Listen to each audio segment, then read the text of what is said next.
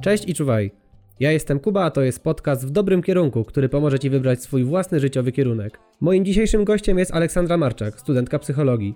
Porozmawiamy o terapii, studiach, roli wolontariatu oraz praktyk w życiu studenta. Poruszymy też temat zawiłej drogi, którą należy przebyć, aby zostać psychoterapeutą. Zapraszam.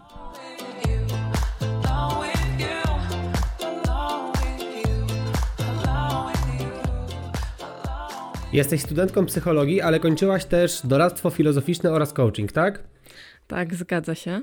Pierwsze pytanie, które przychodzi na myśl, to czym jest doradztwo filozoficzne, bo brzmi to dość egzotycznie.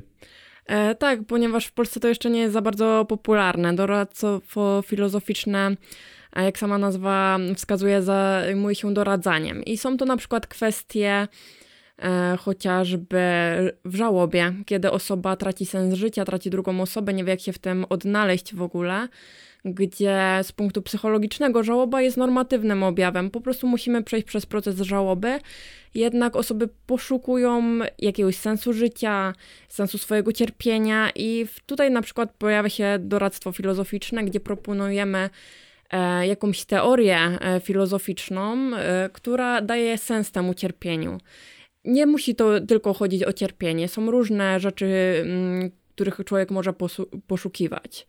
Okej, okay, bo ja mam takie stereotypowe spojrzenie na coaching, że to jest takie dasz radę, będzie dobrze i tak dalej i to jest prawda, czy to nie jest prawda? Bo myślałem, że to jest coś bardziej połączonego z tym coachingiem, jako takie napędzanie kogoś na przykład w biznesie, w sukcesach osobistych, a tutaj to, co powiedziałeś jest kompletnie inne na start od czego, co myślałem, że to będzie. Tak, bo doradztwo filozoficzne i coaching to coś innego, ale mhm. coaching też nie jest tym, co mówisz, bo to, o czym powiedziałeś, to jest mówca motywacyjny, mhm. który nijak się nie ma do y, coachingu.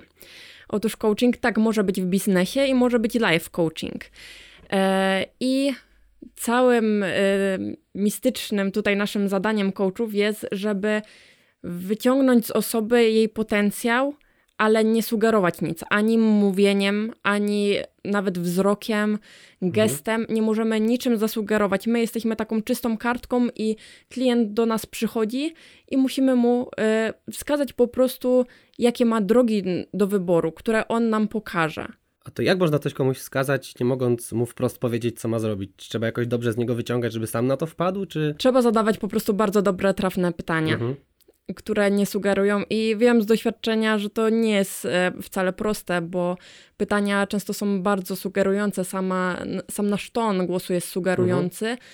a coach zakłada, że wszystko, co jest potrzebne, to jest po prostu w kliencie, ale jest to nieuświadomione. Okay. I musimy mu uświadomić te wszystkie możliwości, które ma, a wybór, którą z nich wybierze, zależy tylko od niego. Okej. Okay. Mam takie jeszcze inne pytanie, bo mm, można chyba pójść od razu na psychologię, tak? Bo te twoje pierwsze studia, czyli doradztwo filozoficzne i coaching, to był licencjat, tak? Tak. Okej, okay. i teraz y, magisterkę robisz na psychologii. Czy to była taka zaplanowana y, decyzja, czy to się zmieniło w trakcie, że od razu na przykład nie poszłaś na tą psychologię? E, znaczy się, miałam od razu iść na psychologię. Mhm. Tylko nie, nie dostałam się za pierwszym mhm. razem. Papiery składałam też na dziennikarstwo. E, I znalazłam doradztwo filozoficzne i coaching przez przypadek, bo przeglądałam oferty akurat na e, uniwersytetach, wpadło mi to w oko i mówię, jak się nie dostanę na psychologię, to e, pójdę na to doradztwo filozoficzne i faktycznie się dostałam. I wybrałam to ponad dziennikarstwo, mhm. bo stwierdziłam, że jest to mi bliższe dużo niż dziennikarstwo. Pokrewne na pewno do psychologii. Mm, tak. I początki studiowania były dla mnie dosyć takie ciężkie, bo to było wyjazd do obcego miasta, poznanie tego miasta e, i myślałam, że studia mm, coachingowe są na tyle ciężkie, że nie dam rady drugiego kierunku pociągnąć. Jednak e, jak już poszłam na licencjat, czyli już to był trzeci rok, wtedy podjęłam się studiów psychologicznych, bo mhm. stwierdziłam, że to jest ten czas, że dam radę na pewno dwa kierunki przez ten rok pociągnąć. Mhm. Aha, bo czyli to nie jest tak, że to jest jedno po drugim, tylko ty robisz to, yy, zaczęłaś to robić naraz, tak? Yy, tak, na mhm. trzecim roku, jak yy, kończyłam studia z doradztwa filozoficznego, to zaczęłam psychologię mhm. pierwszy rok. Czyli w ten sposób. I myślisz, że to doradztwo filozoficzne, które studiowałaś, ono wniosło taką fajną wartość dodaną do tego, co teraz potrafisz? E, znaczy, na pewno bardzo dużo wniosło to we mnie jako osobę, mhm. bo e, zmieniło mi myślenie, nastawienie na świat, e, moje poglądy też bardzo mocno zmieniło i myślę, że to jest naprawdę fajna rzecz do pracy, jeżeli się jest psychologiem, bo myślę, że na rynku będzie ciężko e, samemu coachowi się wybić, bo niestety mamy mnóstwo stereotypów na ten temat. E, I nawet kiedyś miałam sytuację e, w liceum, odwiedziłam swoje stare liceum i pani od fizyki się mnie zapytała, co ja teraz będę? Czy będę ludziom chodzić po domach, pukać i sprzedawać jakieś przedmioty? Po doradztwie filozoficznym, tak? Tak, bo nie wiedziała, co to jest w ogóle coaching, także mhm. myślę, że w Polsce jeszcze dużo zajmie, zanim się mm, to przełamie life coaching, bo business coaching jest bardzo znany. Mhm. No tak, tak. Ten e, stereotypowy taki bardziej. E, znaczy, to kojarzy się... się ludziom z tym. No niby tak, to jest e, raczej praca z grupą osób i to jest bardziej skomplikowane, mhm. bo mamy, nie przychodzi do nas e, osoba i tylko z nią pracujemy, ale pracujemy też z szefem. Mhm. Czyli mamy, musimy być lojalni wobec szefa i wobec osoby, z którą pracujemy też. Ale przede wszystkim to działa, żeby podnieść wydajność firmy. Możesz właśnie jeszcze powiedzieć, na, na jakiej uczelni jesteś? Jestem na Uniwersytecie Śląskim e, na Wydziale Nauk Społecznych od początku i teraz e, też na psychologii to też jest Wydział Nauk Społecznych. Okay, czyli cały czas ten sam wydział. Tak, bo niestety na, nastały zmiany. Kiedyś to był Wydział um, Pedagogiki i Psychologii, jak zaczynałam studiować, ale nadeszły jakieś zmiany i jestem cały czas na WNS-ie. Mhm. Okej. Okay. E, czy gdybyś miała jeszcze raz zaczynać studia, to też byś poszła na ten wydział, też na tą uczelnię? Myślę, że tak. Nie widzę się w innej roli. Nie, nie widzę studiów, e, których, na których bym się odnalazła, bo nawet jeżeli bym mogła powiedzieć, że, że praca z człowiekiem jest ciężka, e, na pewno i bardzo odpowiedzialna, tak dowiadywanie się tego wszystkiego na studiach jest niesamowicie fascynujące. Wszystkich mechanizmów. Często e, mnie interesowali w ogóle seryjni mordercy. Dlaczego? Dlaczego oni tak postępują? Mhm i jak to robią. Dlaczego dają się schwytać, bo oni często sami dają się z siebie tak, schwytać. Tak, tak. Zostawiają, wręcz niektórzy zostawiają wskazówki, tak, yy, prowadzą taką grę. Wysyłają do gazety listy. Tak. E, to mnie fascynowało. Dlaczego jeden człowiek jest dobry, a dlaczego drugi jest zły. I gdzie jest dobre, a gdzie jest zło tak, tak. naprawdę. Chociaż to, że jest bardzo, bardziej filozoficzne o, pytanie. Tak, tak zabrzmiałem właśnie. Tak. Dlaczego ktoś może skrzywdzić, e, a a ktoś będzie całkowitym altruistą. Mhm. I to mnie też bardzo fascynowało. To jest, znaczy, taka myśl mi teraz przyszła, że na większości y, kierunków uczymy się czegoś o czymś, o komputerach, o maszynach, a tutaj uczymy się o człowieku, o jego zachowaniu, a sami też jesteśmy człowiekiem i, i możemy szukać jakiejś analogii do siebie. E, tak. To... Cały czas. No najgorzej jak się zaczyna psychopatologia i zaczynamy w sobie jakieś zaburzenia osobowości e, wyszukiwać. E, tak, bo nagle jest wszystko do nas pasuje. Tak. Więc i też powiem, że poszkodowani zawsze są partnerzy, jeżeli takich mamy w życiu, bo jeżeli dostajemy jakieś testy i mamy kogoś przebadać, to pierwszą osobą poszkodowaną będzie nasz, e, nasz partner. On będzie od góry do dołu przetestowany. Tak, i też na pewno trzeba uważać, żeby nie wmówić komuś, że ma jakąś chorobę na podstawie tak. tego, co wiemy. Czy nie wiem, czy można tutaj powiedzieć choroba, ale czy ma jakieś zaburzenia, tak? No, jakieś załóżmy problemy, bo problemy mhm. ma każdy z nas. To jest kwestia tego, jak, się, jak sobie z tym radzimy. Mhm. Czy jakieś mamy mechanizmy i w jakiś nienormatywny sposób to robimy, czy sobie z każdym problemem jakoś tam w ten lub inny sposób radzimy.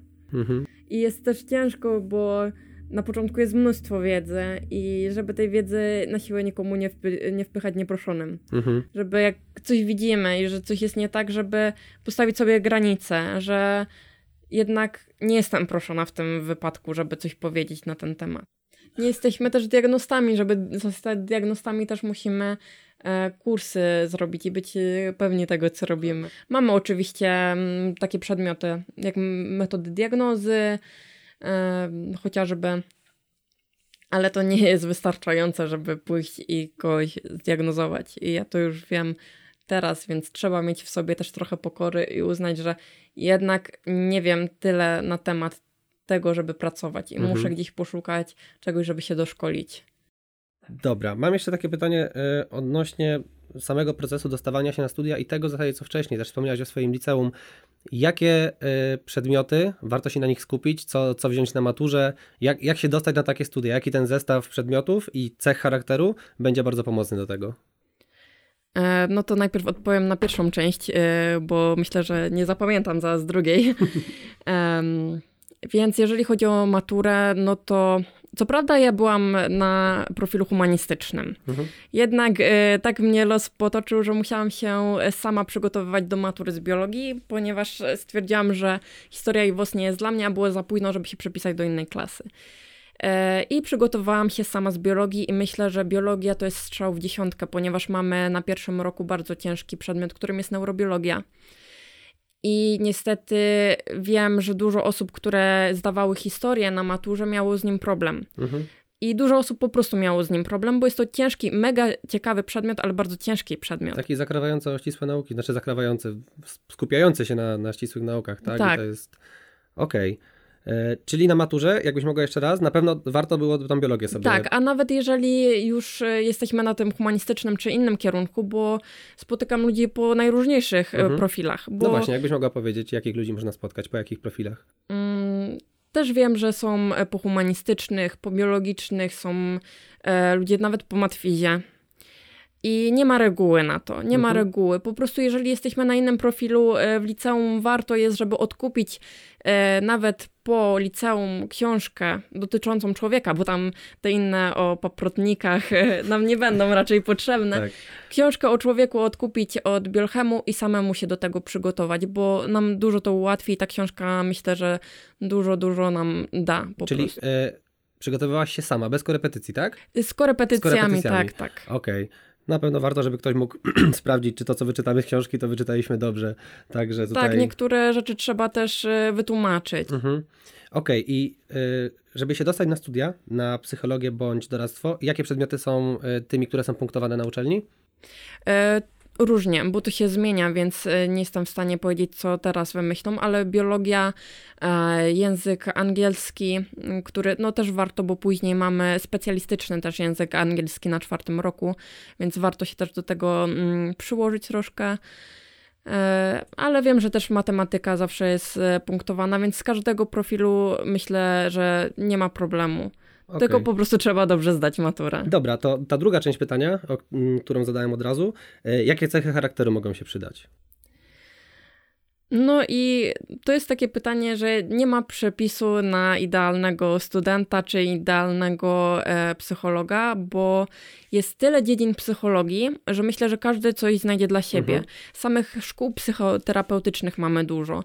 Mamy psychologa sądowego, mamy klinicznego, mamy takiego, co pracuje z dziećmi, e, czy psychologa pracy i organizacji, psychologa transportu. E, myślę, że zawsze się przyda duża doza empatii do, mhm. do, i takiej cierpliwości do człowieka, systematyczności kogoś, kto jest pracowity, ale myślę, że to w każdej pracy nam się przyda. Mhm. To jest kwestia tego mm, że gdzie się odnajdziemy, bo inne cechy nam się przydadzą do pracy z dziećmi, a inne do pracy w szpitalu. Okej. Okay. E, powiedziałaś o empatii, a co z wrażliwością? Na pewno trzeba jej troszkę mieć, ale czy można jej mieć za dużo? Można się za bardzo przejmować y, problemami, z którymi ludzie do nas przychodzą? Tak, można być. I myślę, że często po studiach psychologowie są tacy zbyt wrażliwi, mhm. jednak trzeba nauczyć się oddzielać pracę od, od życia prywatnego, żeby nas to nie zjadło, nie pochłonęło, mhm. żebyśmy nie mieli wypalenia zawodowego. To jest bardzo ważne, żeby też zadbać o siebie. Można być e, bardzo wrażliwym i myślę, że też są dziedziny, e, na przykład praca z dziećmi, gdzie wrażliwość jest e, bardzo ceniona. Okej, okay. to możemy teraz wrócić już do samego studiowania, bo w tym temacie też będę miał troszkę, troszkę pytań, ale może na sam początek studia studiami, ale jakaś taka dodatkowa praca własna. Co, co, czym warto zająć się podczas studiów? Jest właśnie parę rzeczy, które mm, u mnie dużą porcję stresu wywołały, których się dowiadywałam podczas studiowania już. I myślę, że gdybym wiedziała o tym wcześniej, to bym się na to przygotowała. E, jest to na przykład to, że musimy jak najwięcej robić w trakcie studiów. Poza, żeby, poza studiami. Tak, mhm. że najlepiej kończąc studia, to żebyśmy mieli 5 lat praktyki. Mhm. I to jest może przerażające, ale no daje nam większe szanse na rynku pracy. I chodzi o wolontariaty i na przykład w domu dziecka, e, szukanie wolontariatu czy w dziedzinie, która nas interesuje, żeby sprawdzić, jak się, mm, jak się tam pracuje, czy nawet w dziedzinie, która nas nie interesuje, żeby sprawdzić, czy to jest na pewno nie dla mnie. Ja nie miałam iść w psychologię dziecięcą, jednak koniec końców tak mi się zmieniło podczas studiów, że poszłam na taką specjalność dotycząca między innymi właśnie rozwoju dzieci. Okej, okay. a bardzo mnie ciekawi, jak taki wolontariat wygląda, no bo nie jesteśmy jeszcze takim pełnoprawnym e, terapeutą, nie możemy przeprowadzić swojej terapii, więc y, co robimy na wolontariacie? Jaki jest nasz zakres obowiązków? Czemu możemy się przyjrzeć?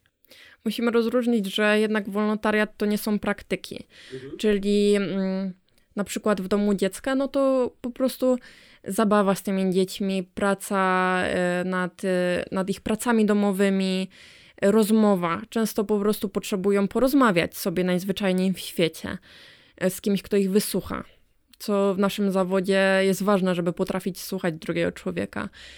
Natomiast mój drugi wolontariat w MOPS-ie, który niestety też troszeczkę przez pandemię ucichł, no to w różnych miejscach akurat, gdzie aktualnie jest potrzeba. Miałam okazję e, pracy z osobami starszymi, które mieli niesamowicie wiele energii, co, mhm. co aż motywuje do tej pracy z tymi ludźmi. E, I zależy, czego potrzebują, czego by chcieli posłuchać, co by chcieli od nas usłyszeć, jako od no, prawie specjalistów, prawie psychologów, bo już czwarty rok, no to no to można powiedzieć, że się jakąś tą wiedzę ma.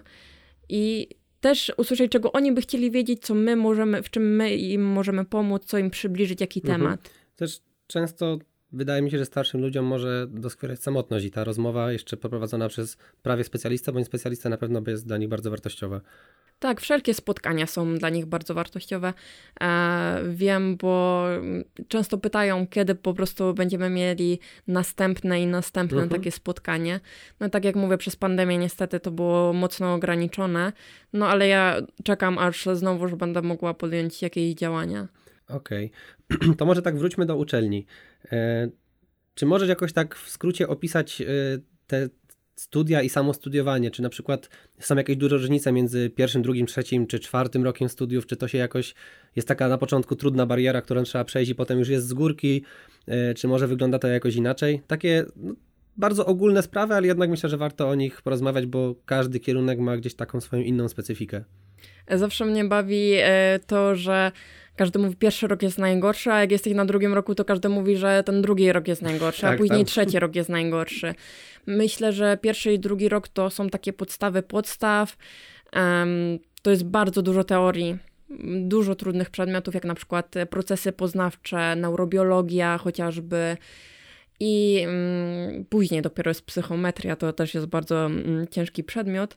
E, natomiast później w miarę stopniowo mamy więcej e, praktyki, mamy więcej testów, które musimy robić na sobie, czasami musimy robić na kimś innym, e, musimy opisywać, działamy na studium przypadku i mamy też po trzecim roku nam się już pojawiają praktyki, mhm. które musimy zrealizować. Czyli nie brakuje takich praktycznych e, zadań i zajęć na studiach? No moim zdaniem dla nas studentów zawsze będzie za mało. To też się zgadzam. Zawsze będzie tego za mało i dlatego powinniśmy jak najwięcej szukać tych wolontariatów, żeby obeznać się z jakimś miejscem. E, chociażby dlatego są ważne też praktyki, które dla mnie były naprawdę świetnym doświadczeniem, e, bo akurat praktyki miałam w przedszkolu mhm. e, i mogłam mieć styczność z dziećmi i z pewnymi też e, zaburzeniami. Okej, okay, e, a sama uczelnia i zaliczenia. E, jak jest z zaliczeniami tych takich przedmiotów już bardziej zakrawających o praktykę? Czy, czy to są testy i że one faktycznie potrafią odwzorować to, czego potrzebujemy się nauczyć? Czy możesz ogólnie opisać, jak, to wygląda? Zaliczeniami jest różnie, od kolokwiów po ustne. E, mamy też właśnie, dostajemy czasami testy Mamy je najpierw rozwiązać na zajęciach na sobie, później dostajemy całe te testy z kluczem i musimy kogoś przebadać, później zrobić całe studium przypadku tej osoby, nie tylko na podstawie wiedzy, którą mamy z danych zajęć, ale na podstawie wiedzy, którą mamy już od początku. I zrobić całe, cały przekrój danej osoby, co możemy powiedzieć na temat testu. E, przeprowadzamy też wywiad z tą osobą, żeby potwierdzić niektóre rzeczy, jeżeli mamy wątpliwości e, w teście czy do wyniku. Mm, są to czasochłonne zajęcia, ale myślę, że są bardzo fajne e, mhm. rzeczy, żeby tak poćwiczyć. Okay. Jeszcze mam do Ciebie takie pytanie, e, może co Cię zaskoczyło na studiach? Może w porównaniu z tym, co sobie wyobrażałaś, albo co było totalną niespodzianką, pozytywną lub nie? E, dla mnie na pewno nie było pozytywną niespodzianką przedmiot jak psychometria, ponieważ jestem umysłem humanistycznym i tego nie ukrywam, a tam było dużo liczenia. E, dużo liczenia, dużo pracy na komputerze, i rzeczy, których po prostu raczej nie rozumiem. Mhm. E, natomiast takim miłym zaskoczeniem dla mnie w sumie każdy przedmiot, który lubię, no to była psy, e, psychiatria, to była właśnie neurobiologia, która chociaż jest bardzo trudna, to jest naprawdę bardzo ciekawa. Tylko trzeba się do tego przedmiotu bardzo przyłożyć. E, nie ukrywam tego. Może masz jakąś taką uniwersalną cechę, która przydaje się w studiowaniu, na pewno jest to właśnie taka systematyczność, bo wydaje mi się, że dużo, dużo osób idzie na studia, jest przyzwyczajona do tego, że ta wiedza w liceum czy w technikum jest sprawdzana na bieżąco. Na studiach mamy praktycznie cały rok, no i potem przychodzi sesja i dużo osób wtedy ma dość, dość spory problem. Ale czy, czy masz jeszcze jakieś coś oprócz systematyczności, systematyczności, co warto może przekazać, przestrzec przed od razu, żeby nie obudzić się potem już za późno? No, warto na bieżąco oczywiście E, coś robić, e, notatki chociażby, ale też warto po prostu znaleźć sobie osobę, z którą się e, trzymamy. I na przykład ja mam teraz tak z moją koleżanką, że dzielimy się przedmiotami po połowie, które nas bardziej interesują na początku po samej nazwie, a później się umawiamy, że z tej połowy robimy notatki. I czytamy dalej literaturę z tej drugiej połowy, z której nie robimy notatek, ale tylko notatki robimy z tej jednej połowy, przez co mamy więcej czasu. a możemy się przygotować do wszystkiego, więc to jest fajne, żeby potrafić się podzielić pracą i potrafić się dzielić z innymi za swoją pracą, bo też zauważam, że jest takie zależy gdzie, ale że bardzo ludzie cenią swoją e, pracę i nie chcą się nią dzielić po tak, prostu. Tak, że, to się zdarza. Że samemu robią notatki, nie chcą się z tym dzielić, gdzie uważam, że współpraca jest często bardzo ważna. Po prostu byłoby nam wszystkim łatwiej. Może jest coś takiego, co warto powiedzieć e, osobom, które zastanawiają się, nie wiedzą, gdzie chcą pójść na studia, i ta psychologia jest jedną z opcji przed nimi, e, lub osobami, które myślą o psychologii, ale wciąż nie są pewne. Czy, czy jest coś, co warto dla im przekazać? Ja uważam, że warto, że całe, całe studia są tak ciekawe.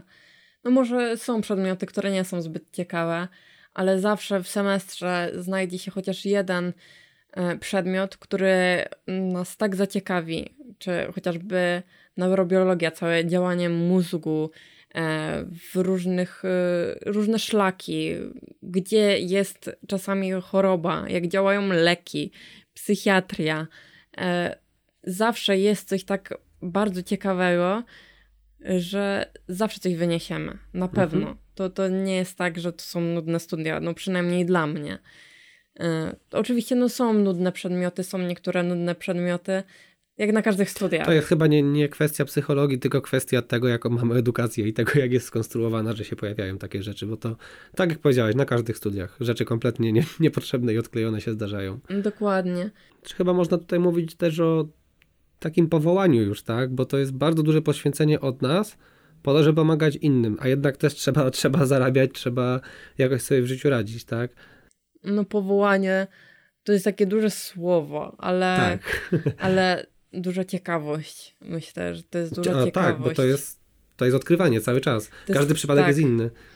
No, dokładnie. I to też jest nauka całe życie, bo chociażby to, że um, cały czas wychodzą nowe przepisy, nowe klasyfikacje, chociażby to, że e, ja się uczę jeszcze na ICD-10, czyli klasyfikacji zaburzeń, a już w tej chwili ma wyjść ICD-11, więc jeżeli ktoś się zdecyduje z słuchających pójść na psychologię, to prawdopodobnie będzie się już na tej jedenastce uczył. Mhm. Więc ja będę musiała sobie nadrobić, zobaczyć, jakie zmiany pozachodziły w klasyfikacji, czy jest coś dodane, czy jest coś odjęte.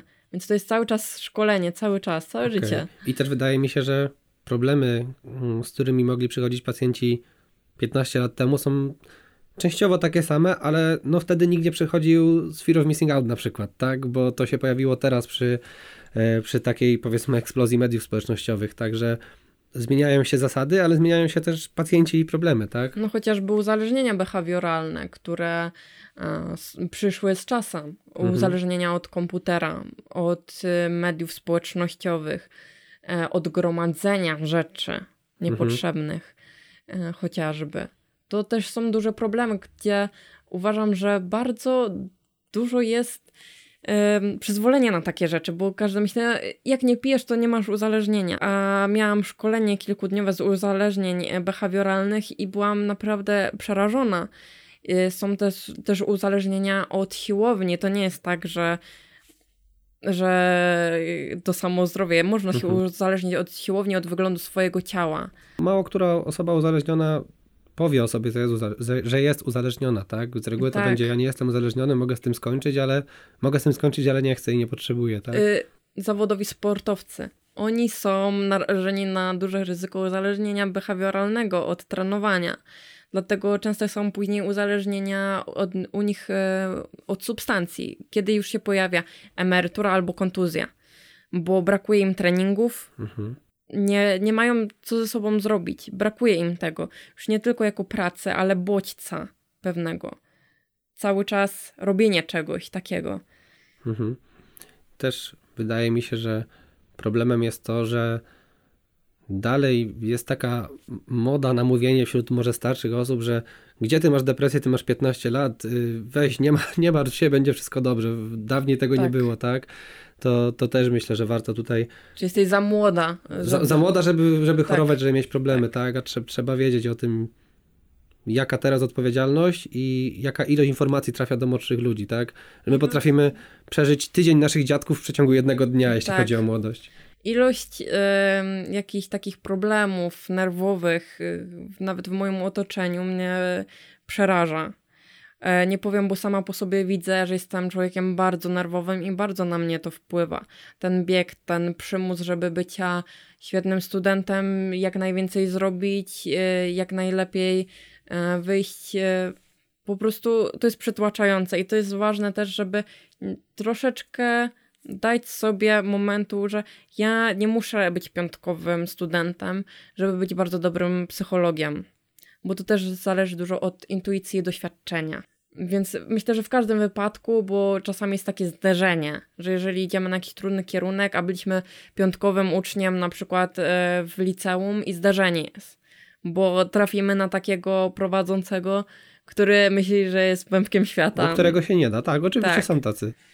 I, i po, pojawia się u nas frustracja, i pojawia się to, że myślimy, że jesteśmy beznadziejni, że się nie da. Yy, no nie można. No. Mhm, tak, też wydaje mi się, że lepiej niż podążać za perfekcją w jednej wąskiej dziedzinie, wybrać tą taką pełność, czyli skupić się nie na 100%, na te 80% powiedzmy na kilku rzeczach, ale wtedy, kiedy w jednej coś nie wyjdzie, zostają nam inne, tak? Mamy jakąś swoje hobby, jakąś swoją pasję, mamy rodzinę, mamy też studia, i okej, okay, ale kiedy nam się studia zawalą, bo mogą nam się zawalić, mogą nas przecież wyrzucić z uczelni, możemy sami odejść, to nie zostajemy z niczym. Dokładnie, dokładnie tak. Też warto jest, e, szczególnie przez pierwsze lata, kiedy e, tak naprawdę wchodzimy w ten świat psychologii, posłuchać sobie teraz modnych webinarów, na różny temat, na najróżniejszy temat, żeby wiedzieć na przykład, z czym się fajnie, z jakim tematem się fajnie czuję, nie? Mhm. E, z jakim tematem się nie czuję, żeby już sobie kierunkować tą drogę, żeby coraz więcej szukać tego, co nas interesuje i wiedzieć, w co chcemy iść. I są takie webinary dostępne bez bycia studentem, które po prostu są na przykład na YouTubie, to myślę, że może w opisie tego filmiku coś tutaj będzie można zamieścić.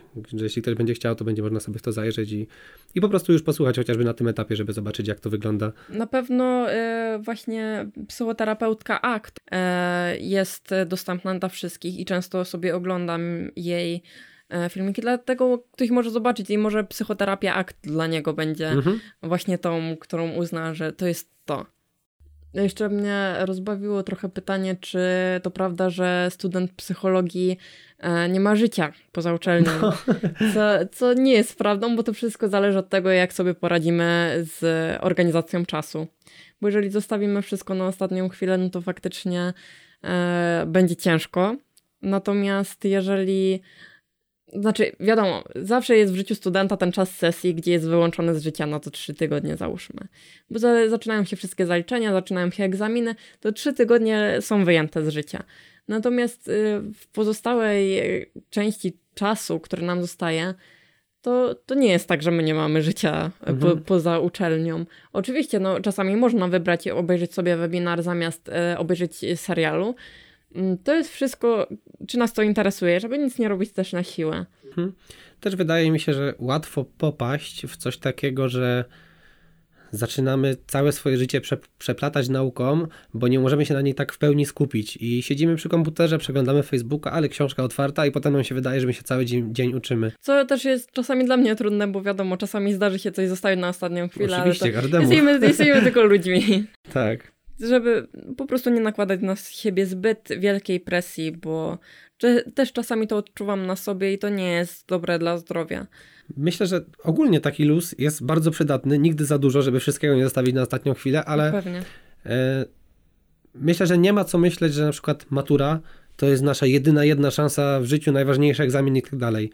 Jak ją zawalimy kompletnie, no to mamy następny rok, możemy ją zrobić za rok i czym jest rok przy reszcie naszego życia, tak?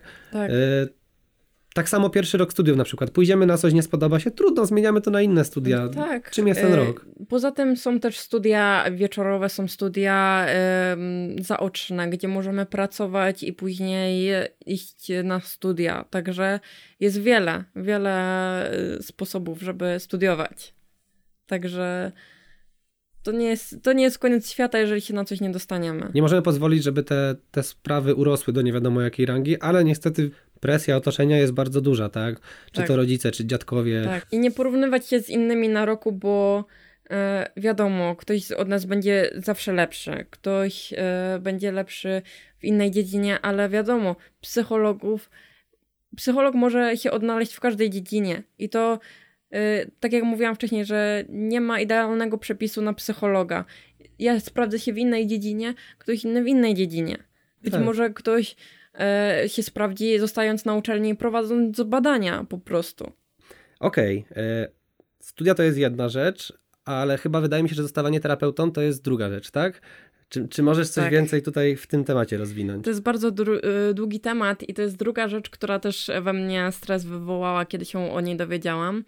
Otóż okazuje się, że po studiach e, nie mamy zbyt wiele uprawnień. E, chociażby, żeby po studiach zacząć pracę, ja osobiście mm, robię przygotowanie pedagogiczne, żeby móc pracować w szkole. Żeby załapać jakąkolwiek pracę, by móc później iść na kurs psychoterapeutyczny, bo terapeuta i psychoterapeuta to jest, są inne rzeczy. Niestety nie mamy um, ustawy o zawodzie psychologa, przez co każda osoba z ulicy może iść na trzymiesięczny kurs i ogłosić się terapeutą. I otworzyć gabinet i nikt jej nic z tym nie zrobi, tak? No nie możemy, mhm. nie możemy nic z tym zrobić i niestety ta osoba będzie robić dużą krzywdę ludziom. No zdecydowanie. Nie ma wiedzy. E, natomiast uważam, że żeby zostać terapeutą, to trzeba co najmniej skończyć te studia magisterskie i iść na kurs terapeutyczny. One zazwyczaj um, trwają, zależy z czego, rok, półtorej. E, natomiast są to na przykład terapeuta uzależnień, dogoterapia, muzykoterapia, terapia zajęciowa, terapia SI. Jest mnóstwo tego do mhm. wyboru Mm, każdy myślę, że może sobie coś znaleźć, ale żeby zostać psychoterapeutą, to ścieżka jest dużo bardziej zawiła, ponieważ e, musimy ukończyć czteroletni e, kurs psychoterapeutyczny. Oprócz pięcioletnich studiów. Oprócz pięcioletnich studiów. Czyli jeżeli chcemy mieć taki gabinet i prowadzić terapię, to musimy przejść przez ten kurs. Ten kurs to jest koszt około 40 tysięcy. E, ceny się różnią, ale jak ja porównywałam, bo niedługo ten temat mnie będzie czekał, to tak naprawdę tam, gdzie oferują niższe ceny, nie mają wliczonych e, superwizji i wyjazdów. Więc myślę, że koniec końców to wyjdzie na jedną cenę. w trakcie kursu e, musimy przejść co najmniej roczną psychoterapię własną. Bo wiadomo, my nigdy nie będziemy bez problemów. Czy przed zaczęciem tej terapii, czy po, za, po skończeniu tej terapii zawsze będą te problemy. Musimy umieć sobie z nimi radzić, żeby nie przerzucać rzeczy na klienta, żeby wiedzieć swoje granice i nie być jakoś podatnym na, na różne emocje, poznać siebie. Więc do tego to jest. Jednak z moich ostatnich poszukiwań właśnie szkoły psychoterapeutycznej mogę powiedzieć, że wymagania są dosyć wysokie, bo oprócz pieniędzy e, musimy mieć co najmniej dwa lata poświadczonych przez psychologa mm, doświadczenia. Musimy mieć dwa lata doświadczenia. Może być to wolontariat jak najbardziej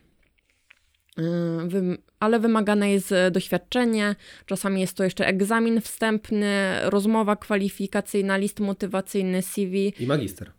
I magister, tak. Czyli tym bardziej trzeba się zająć wolontariatem na studiach, bo może być tak, że skończymy magistra i wtedy się obudzimy z tym, że musimy czekać jeszcze dwa lata, żeby zdobywać doświadczenie, żeby zacząć ten kurs. Dokładnie tak. Okay. E, z tym, że no, chociaż w placówkach takie jak domy dziecka jest e, psycholog, ale my nie jesteśmy tam podpięci bezpośrednio. Więc musimy poszukać placówek, gdzie e, mamy pewność, że jesteśmy podpięci pod tego psychologa. Tak mhm. samo mamy w placówkach. Żeby, to, żeby ten wolontariat się liczył tak jakby, tak? E, tak, Musi żeby... być przy psychologu. Tak. Okay.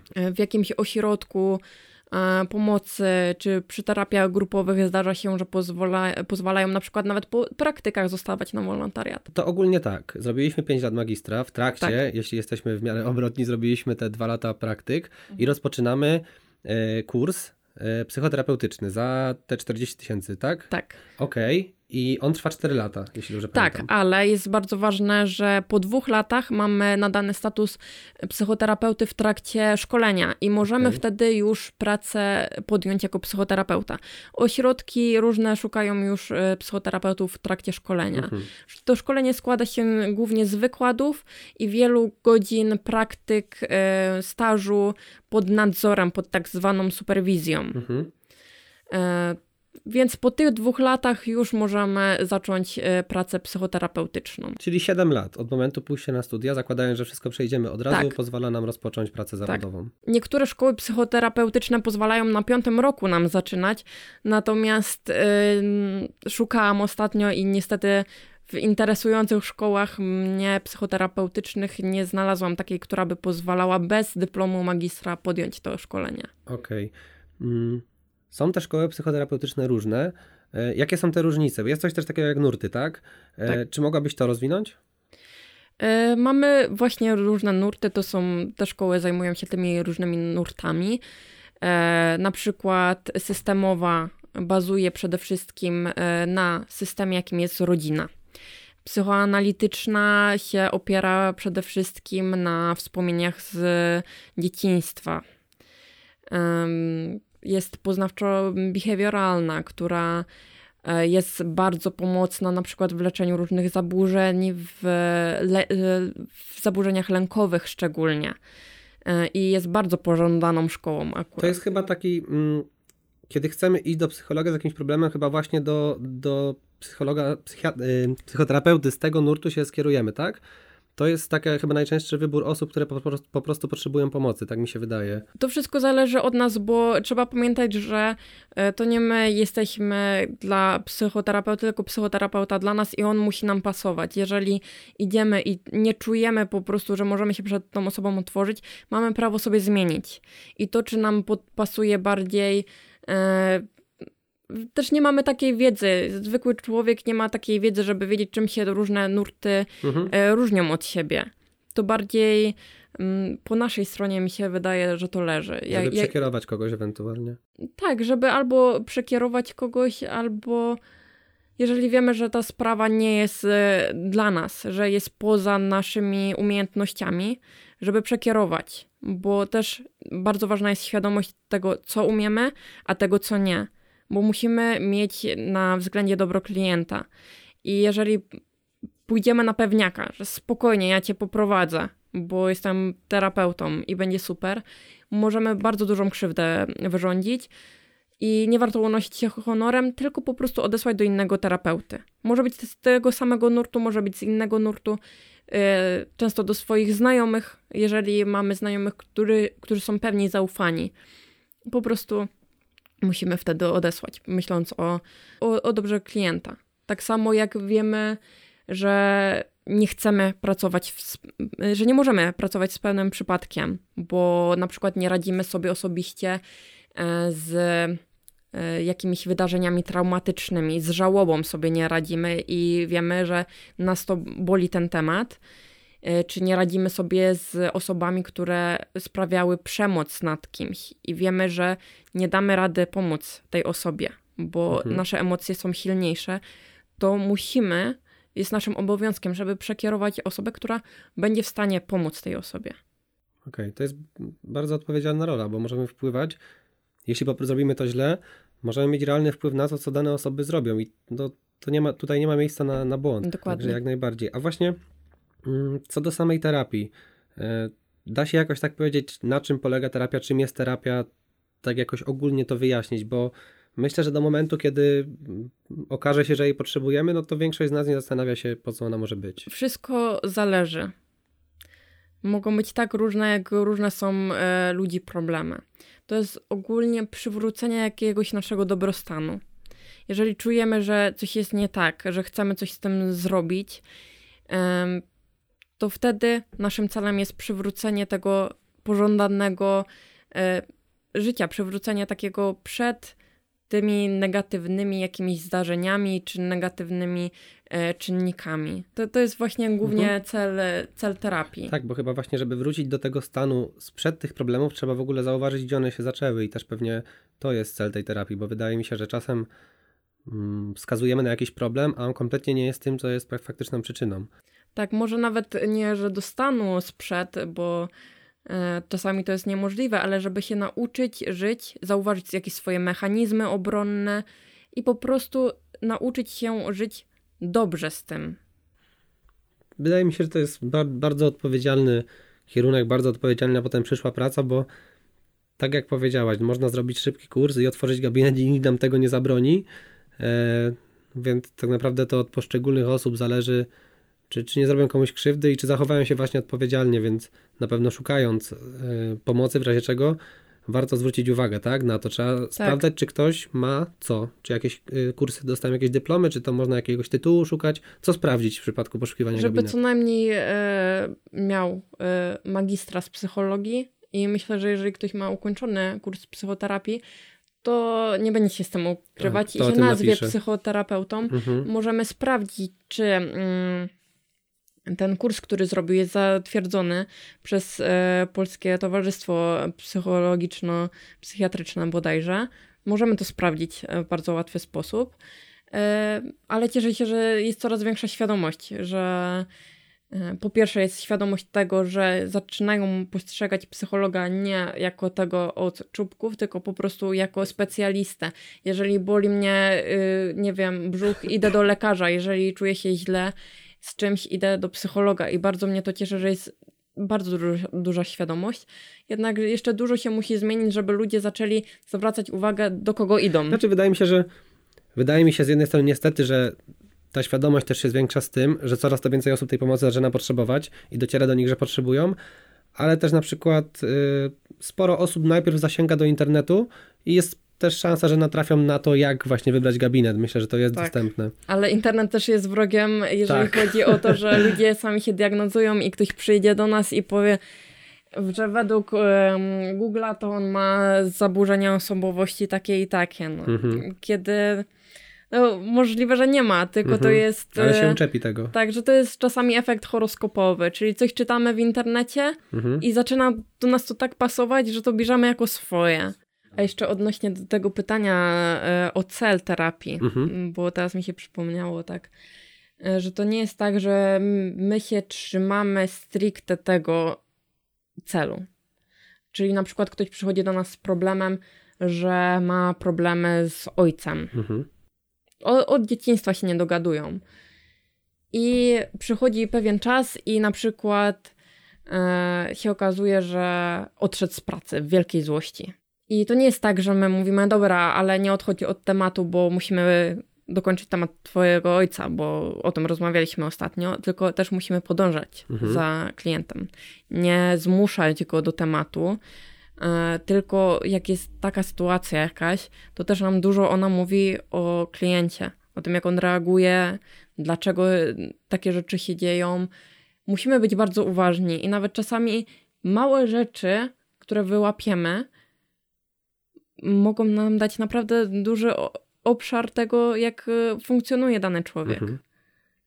Nawet głupi telefon może być dla nas e, przekazem, bo jeżeli na przykład zadzwoni telefon, może osoba albo odebrać i pokazać nam, że no, są rzeczy ważniejsze i nie jest dla niej tak ważne, albo wyciszyć, co jest dla nas E, znakiem, że to, o czym rozmawiamy teraz, jest dla niej bardzo ważne, a może przyjść z wyciszonym też telefonem na, mhm. na, na terapię i w ogóle e, nic. Może też dostać SMS-a, który ją bardzo wzburzy i będzie chciała o tym porozmawiać.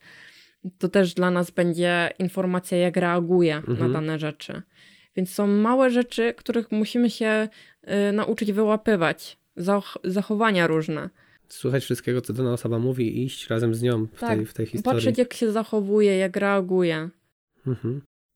Natomiast terapeuta e, ostatnio też e, usłyszałam, że powinien się wtopić w tło, mhm. nawet swoim ubiorem. Nie powinien niczym rozpraszać. Najlepiej e, ubierać się tak w miarę w miarę tak samo, żeby nie rozpraszać swoim ubiorem, żeby mhm. stworzyć taką przystań, że, że tak tu jest bezpiecznie, tutaj się nic nie zmienia, tak? Mhm. Okej, okay, a właśnie yy, terapeuta nie może rozproszyć, nie może czegoś zasugerować. Yy, czy zawsze siedzimy naprzeciwko i z kimś rozmawiamy, czy terapie mogą wyglądać inaczej? To wszystko zależy też od nurtu. I, I, też wszystko zależy, jak sobie chcemy na przykład gabinet urządzić. Jak my się czujemy komfortowo, jak uważamy, że będzie komfortowo dla, e, dla pacjenta. Najlepiej, żeby nie było dużo rozpraszaczy. E, można na przykład zostawić jakieś dyplomy na ścianach, żeby miał potwierdzenie, że, mhm. że jesteśmy specjalistami. E, ostatnio oglądałam wykład z terapeutką ACT czyli jest to akceptacja i zaangażowania i na przykład jej sposobem, żeby e, przekonać do siebie osoby, które przychodzą, żeby czuły się swobodnie, to jest kubek z tęczową flagą. Mhm. Ponieważ y, daje tym znak, że, że to jest bezpieczne miejsce dla was. To jest dla was bezpieczne miejsce, możemy o tym porozmawiać. Czasami się dopytują o ten kubek. Dlaczego ten kubek? Mhm. I to też jest dla nich sygnał jakiś do mhm. rozmowy. Dajemy. Czyli ważne jest wszystko, nawet, nawet wystrój gabinetu i to, to Wystrój co mamy gabinetu jest bardzo ważny. Nawet książki, jakie mamy, bo pacjent czasami wyłapie jakąś książkę, którą zna. Mhm. I, I też to takie małe rzeczy. I też byłam zdziwiona niektórymi rzeczami, o, którymi, o których ta y, terapeutka mówiła. Drobnymi rzeczami. Ważne, żeby był wygodny na pewno. To nie jest tak, że musi być jakaś kozetka do leżenia. tak, typowy obrazek z amerykańskiego filmu. yy, tak, typowa też freudowska, bo e, w gabinecie Freuda była taka kozetka. Mhm. Um, natomiast yy, na przykład właśnie w psychoanalizie, o ile się nie mylę, są różne pozycje terapeutyczne. Jest na przykład pozycja zerowa, który, w której nic nie reagujemy, ani nie możemy zasugerować swoją mową, nie odzywamy się nic nawet przez 10 e, e, minut. Po prostu dajemy czas, żeby osoba mhm. e, rozmawiała, obserwujemy jej reakcję, że reakcję też na ciszę. Jeżeli zapadnie cisza, być może znowuż kontynuuje, może się stanie nerwowa, a może to będzie dla niej dobre, że, że nic nie reagujemy. Jest też pozycja, w której nie patrzymy na daną osobę, ale mamy z nią kontakt fizyczny przez na przykład położenie ręki na ramieniu. Obserwujemy, kiedy tą rękę zabierze na mhm. przykład. Mhm. Czy lepiej jest jej o czymś mówić, jeżeli na nią nie patrzymy? Czy łatwiej jest jej reagować, kiedy my nie reagujemy? Czy wręcz odwrotnie? Mhm. I to też nie jest tak, że całe sesje tak prowadzimy. Możemy tak y, dla odmiany, na przykład załóżmy 10 minut, możemy prze, przeplatać te różne pozycje terapeutyczne Żeby pewnie znaleźć tą najlepszą, która będzie najlepsza dla klienta, tak? Tak, w której mhm. nam się otworzy. I to jest ciężko, bo u jednego się coś sprawdzi, u drugiego się nie sprawdzi. Tak, to każdy jest, każdy jest inny. Jeden pomyśli, że go olewam, nie mhm. reagując, a drugi będzie miał właśnie taką swobodę, żeby się wypowiedzieć. Mhm. A co w sytuacji, kiedy ten klient zada nam pytanie? Na przykład, co my sądzimy o tym? Czy odpowiadamy, że się nie wypowiemy, czy jakoś staramy się z tego wybrnąć? To wszystko zależy od sytuacji. Mhm. E, może też nam zadać e, jakieś e, osobiste pytanie. E, I to też wszystko zależy. Mhm. Niestety, ale to zależy to jest najczęstsze słowo, którego e, używamy i to jest pierwsze, co u, uczymy się na studiach, że to mhm. zależy. E, na przykład musimy wiedzieć, kiedy to odsłonięcie się będzie dobre. Czy jakieś przytoczenie jakiejś historii. Mhm. E, na przykład, że mam znajomego, który był w takiej sytuacji. Czy ja jestem w podobnej, byłem w podobnej sytuacji jak pan, e, więc e, jakoś z tego wyszedłem, więc pan też może. I musimy wiedzieć, kiedy to pomoże, a kiedy sobie pomyśli, no tak, on wyszedł, a jestem takim nie, nieudacznikiem. Tak, bo różne mogą być reakcje. Właśnie tak. niektórzy no to też widać po ludziach, jak reagują na sukces, tak? Niektórzy widzą czyjś sukces i mówią, kurde, ale super, też będę tak robił, dowiem się, co on robił i to osiągnę. A innych reakcji mogą być, ale jestem beznadziejny, jemu się to udaje, ja bym tego nigdy nie Dokładnie. osiągnął. To jak jest z taką terapią, którą trzeba odbyć w ramach kursu? No bo możemy czuć, że na przykład nie mamy jakiegoś problemu, że nie, nie potrzebujemy jakiejś pomocy. Jak, jak się wtedy radzi z taką terapią?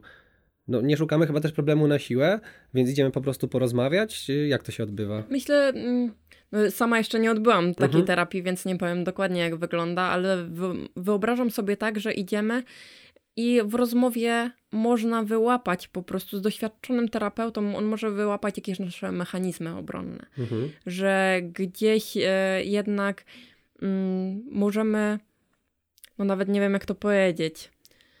Mm, Coś podświadomie pewnie robić, co da się zauważyć. Co, coś możemy właśnie podświadomie robić, mieć jakieś przekonania na jakiś temat, czegoś się obawiać, mieć jakieś swoje nawyki, nawykowe myślenie. To jest właśnie ten czas, kiedy powinniśmy to wyłapać, yy, zanim jeszcze zajmiemy się pacjentem. Mhm. Okej. Okay. E, dobrze, o terapii myślę, że tutaj w sumie tyle, co mogliśmy powiedzieć, to powiedzieliśmy. I chciałem jeszcze wrócić do studiów, bo jesteś na czwartym teraz roku i z reguły na studiach wybiera się specjalność. E, tak. Czy tak samo jest w przypadku psychologii? E, tak, my mamy specjalności, wybieramy je. E, nie chcę teraz skłamać, ale chyba po drugim roku, żeby już na trzecim zająć, zacząć. I specjalności mm, to jest coś innego niż specjalizacja. Specjalność możemy wybrać, co prawda, kliniczną, sądową, pracy i organizacji, Możesz tak pokrótce, mm, kliniczna, sądowa, czym one się będą różnić? Kliniczna zajmuje się e, przypadkami klinicznymi, czyli głównie są to, e, jest to praca w szpitalu, głównie z osobami zaburzonymi, mhm. e, czyli m, mm, depresja, schizofrenia. Znaczy, wiadomo, nie chcę generalizować, bo depresja nie musi się skończyć tak. E, w szpitalu. Jednak są przypadki, które są dosyć ciężkie i może się to skończyć jakąś e, właśnie krótkim pobytem w szpitalu. E, przeróżne zaburzenia. E, więc tym się zajmują klinicyści. Sądowa. Niestety to nie są takie wyobrażenia pięknej pracy jako psycholog, który tworzy portrety sprawcy morderstwa, bo w Polsce stety, niestety nie ma tak dużo morderców. Chyba stety. Natomiast zajmuje się orzeczeniami w sprawie rodziny, komu powinno się tam przyznać e, opiekę w sprawie rozwodów. E, no i to są głównie takie sprawy. Mhm. Często to są zespoły, zesp tworzą zespoły psychologów e, sądowych, które zajmują się danymi sprawami. To nie jest też tak w pojedynkę, to nie jest tak, że my coś na sali mówimy, bo też nas e, kilka zasad dotyczy. Na przykład e, tajemnica nas dotyczy i nie możemy. E, szczególnie, żeby było trudno, jakbyśmy znali tylko jedną stronę. Nie możemy zeznawać. Też jako psychoterapeuta nie powinniśmy zeznawać. Mhm. bo szczególnie jeżeli jest sprawa po śmierci danej osoby, bo ona nie ma jak się obronić. I dotyczy nas bardzo ścisła tajemnica zawodowa, która ma kilka tylko przypadków, gdzie naprawdę nie musimy jej przestrzegać. Okej, okay, czyli na przykład jeśli spotkamy się za kilka lat, jak już będziesz miała swój gabinet na przykład, mhm. to nie będziesz mogła mi powiedzieć na przykład o jakichś ciekawych przypadkach, tak? Bo to jest, to jest tajemnica zawodowa. To jest, wszystko zależy, bo mm, można w celach naukowych wykorzystać za zgodą, tylko musimy to zrobić tak, żeby osoba nie była rozpoznawalna mhm. w jakikolwiek sposób. Jeżeli się zgodzi, żeby e, na przykład e, jako studium przypadków do, celu na, do celów naukowych, bo też pracujemy na prawdziwych studiach przypadków, na osobach, z którymi nasi wykładowcy mieli do czynienia. Te osoby się zgodziły, mhm. tylko są tak pozmieniane dane lub szczegóły, żebyśmy nie mogli tego rozpoznać. Mhm. A nie mogę ci opowiadać, że do mnie, przyszła do mnie taka i taka osoba i miała taki taki mhm. problem. Bo, no tak. No nie. A co w takim przypadku, jak na przykład przyjdzie na terapię ktoś, e, kto popełnił morderstwo i do tego się przyzna i będzie się dało e, zweryfikować, że, że to faktycznie była ta osoba. E, co wtedy jako terapeuta możemy zrobić, wiedząc to i na przykład wiedząc, że ta osoba nie poniosła kary? To jest właśnie jeden z tych trudniejszych przypadków, który nam przychodzi zrobić i tak jak mówiłam, że jest kilka opcji, gdzie możemy, a czasami nawet musimy kogoś o tym poinformować. E, to jest właśnie przypadek morderstwa. Mhm. Szczególnie jeżeli wiemy, że osoba może być agresywna, że może zrobić to po raz kolejny. Ale też ważna jest wtedy taka osoba jak supervisor, który, do którego idziemy właśnie w takich sprawach, kiedy mamy pewne wątpliwości, bo tego klienta będziemy próbowali przekonać, żeby poszedł i się przyznał. Mhm, rozumiem. I to były specjalności, a specjalizacje? Specjalizacje e, to jest już zupełnie inna rzecz, którą robimy po studiach, czyli Czyli to są kolejne 4 lata, jeżeli chcemy zostać specjalistą, mieć uprawnienia do pracy jako. To jest ten kurs, o którym wcześniej mówiliśmy, czy to jest coś innego? To jest zupełnie coś innego. Czyli możemy 8 lat jeszcze coś potem robić, czy to da się na przykład równo, równocześnie z tym kursem? Oczywiście, jeżeli e, jesteśmy obrotni, to możemy w tym samym czasie robić, bo mm, kurs to. Kurs psychoterapeutyczny zazwyczaj jest w weekendy. E, nie wiem jak ze specjalizacjami, ale są to specjalizacje, które też zazwyczaj trwają 4 lata, które też e, składają się z części wykładowej i ze stażu. E, co jest śmieszne dla mnie, też musimy za tą specjalizację płacić, gdzie medycy dostają wtedy już pieniądze, kiedy są na specjalizacji. I to myślę, że to też jest duża wina tego, że nie mamy ustawy o zawodzie psychologa.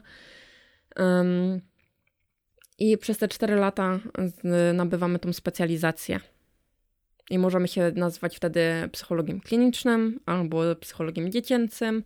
Nie mamy takich uprawnień, żeby po specjalności klinicznej na studiach nazwać się e, psychologiem klinicznym. Okay. Bo równie dobrze osoba po specjalności klinicznej może iść na e, psychologa pracy i organizacji. Ale zrobienie specjalizacji nie jest konieczne do zostania psychoterapeutą. Nie. Okej, okay, okay, Możemy być e, psychoterapeutą, możemy być e, klinicystą, możemy być psychologiem dziecięcym, e, możemy być i klinicystą, i psychoterapeutą.